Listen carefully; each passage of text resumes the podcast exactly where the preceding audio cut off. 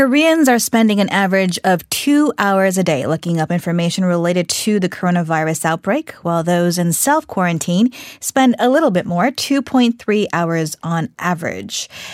And this is according to a recent study by Yonsei University College of Medicine, which looked into search patterns of 2,035 residents in the metropolitan area from March 14th for a period of a week. The study also found that 60% of them were showing symptoms of depression, compared to 7.7% from a previous study back in 2013. And in today's For Your Information, we look at how the pandemic is affecting our mental health and also try to get some advice from Professor Michael Bordieri from the Department of Psychology at Murray State University. Welcome, Professor Bordieri. Thank you for having me. So, uncertainty seems to be one of the characteristics about this uh, pandemic as it continues to affect a number of countries across the globe. And also, we don't know when it will come to an end. We don't even know where it will go next. So, how important is it for us to acknowledge that this is a growing mental health crisis and address the issue? Yes, I think it's extremely important. And I think you're exactly right to acknowledge one of the core dimensions of this, which is uncertainty. Um, you know, that really is a driver of anxiety and fear. As humans, we don't do well when we have to sit with the unknown. And, and I think one of the most challenging aspects of this crisis is that we simply don't know exactly what it is or what it will be for us. Um, so, with that, I think we have a significant psychological crisis on our hands. Now, of course, right now there's the acute need to address the medical end of the crisis, and public health measures are essential. And, and, you know, we really need to let public health officials take the lead on directing our initial efforts. But I think it's also important to start having conversations about the possible psychological impact and the steps we can take to help with prevention, um, with treatment, and really with providing the public with resources to address the mental health needs that are, are growing with this crisis. So, could you tell us about some of the major psychological impact that such crises could have on the public? For example, um, also, how can we deal with this kind of uncertainty and even helplessness? Yes, um, and, and, you know, right at the top of the segment when you mentioned depression, I, I think that really is a big concern that we're seeing grow. Um, you know, one thing we know about depression is that one of the factors that can contribute to it is isolation and, and sort of lack of engagement in activities. And, you know, the physical distancing measures that are essential from a public health perspective also can come with a psychological um, cost. Mm-hmm. So I think it's really important that while we, you know, of course, listen to public health officials, continue to engage in social or physical distancing, but not give up all social connection. So looking at ways to maintain social connection with others through technology, whether it's phone calls or um, video um, chat services, um, and looking for ways to continue with our routine and, and kind of engaging as much as possible, as much as possible rather in normal activities, even if we are going to curtail our sort of physical movement in the world. Beyond just depression, though, there, there are several other impacts that this crisis could have. You know, as I mentioned, anxiety is certainly there, and the fear of uncertainty and death and our health, um, but also the stress related to the crisis. You know, across the world, we're seeing significant economic impacts of unemployment, um, housing insecurity, and in some cases, food insecurity. And so, those growing stressors can absolutely be a negative impact on, on mental health.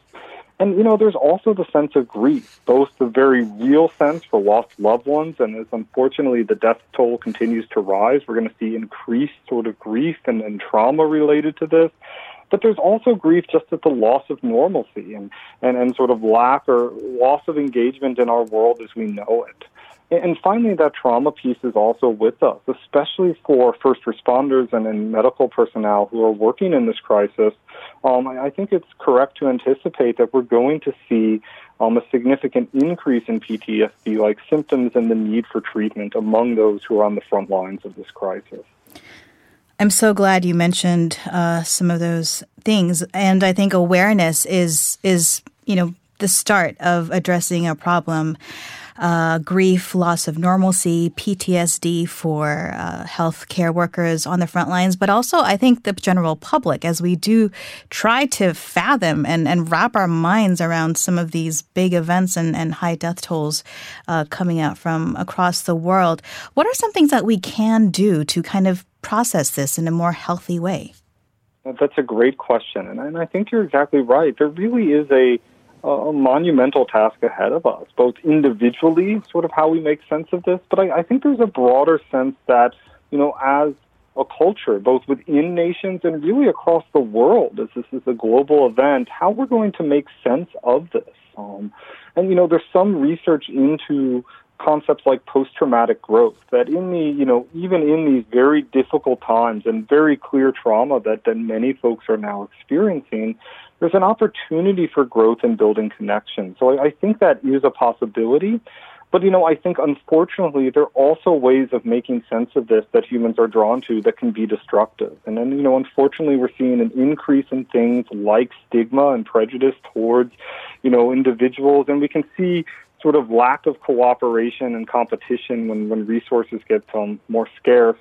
So, you know, I, I think in terms of what we can do, I, I think looking towards cooperation and looking to find a common sense of humanity in the sense, you know, we are all in this together. And, you know, very much that's true in a world that, you know, we often think of as having borders and boundaries. I, I think we're seeing through COVID 19 that, you know, we are sort of in common tied together through this experience. So I think there are opportunities for growth in that way.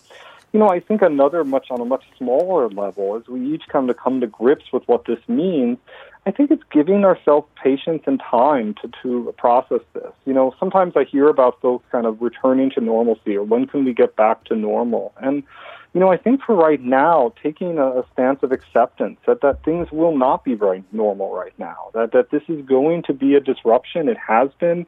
And, and this isn't something that's just going to go away in, in a week or even a month. And so sometimes by just giving ourselves permission to, to have these intense feelings, to, to, to recognize that grief and fear and depression and all sorts of emotions, that these are going to be around for a while sometimes just giving ourselves permission to have them can can take away some of their impact. So that's something we can do on a much smaller level just with ourselves.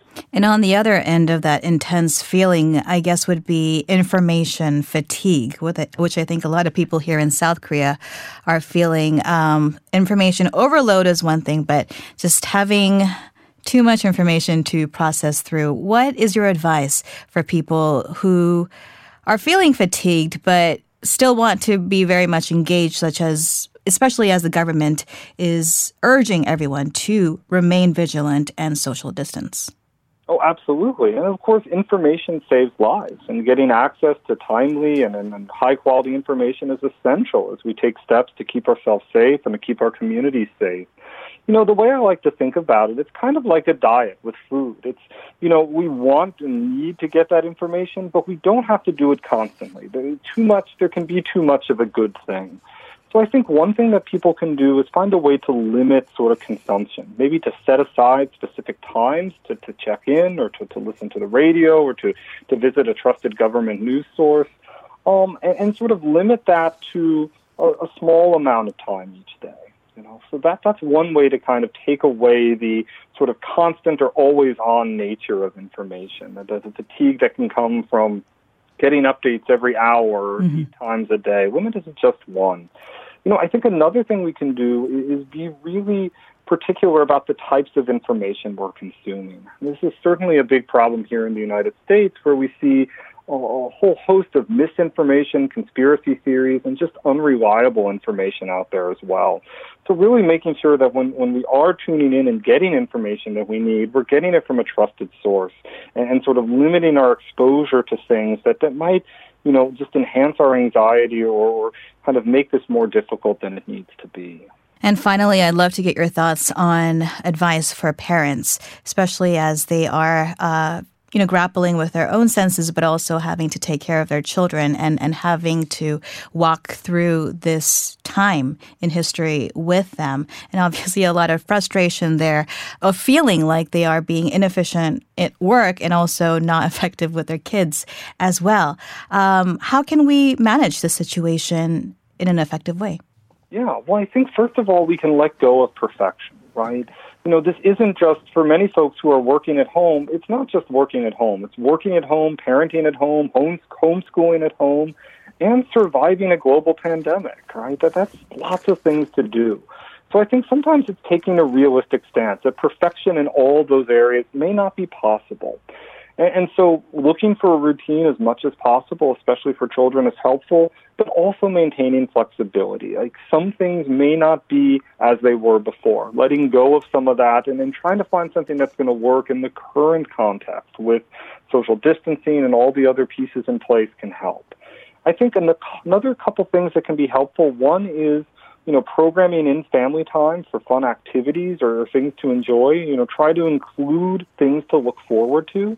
I think one major thing we're seeing now with, with social distancing is it's easy to just sort of go day to day without, you know, that sense of something to be excited about or something coming up. So as much as possible to try to build those things in for kids to have things to look forward to and activities. I think it's also important to talk to children about the pandemic, but not to dwell on it, and to make sure you're talking to them in an age appropriate manner, giving them space to listen and, and, and have their questions heard. Thank you so much for your time and insights, Professor Bordieri. I appreciate it. Thank you. That was Professor Michael Bordieri from the Department of Psychology at Murray State University.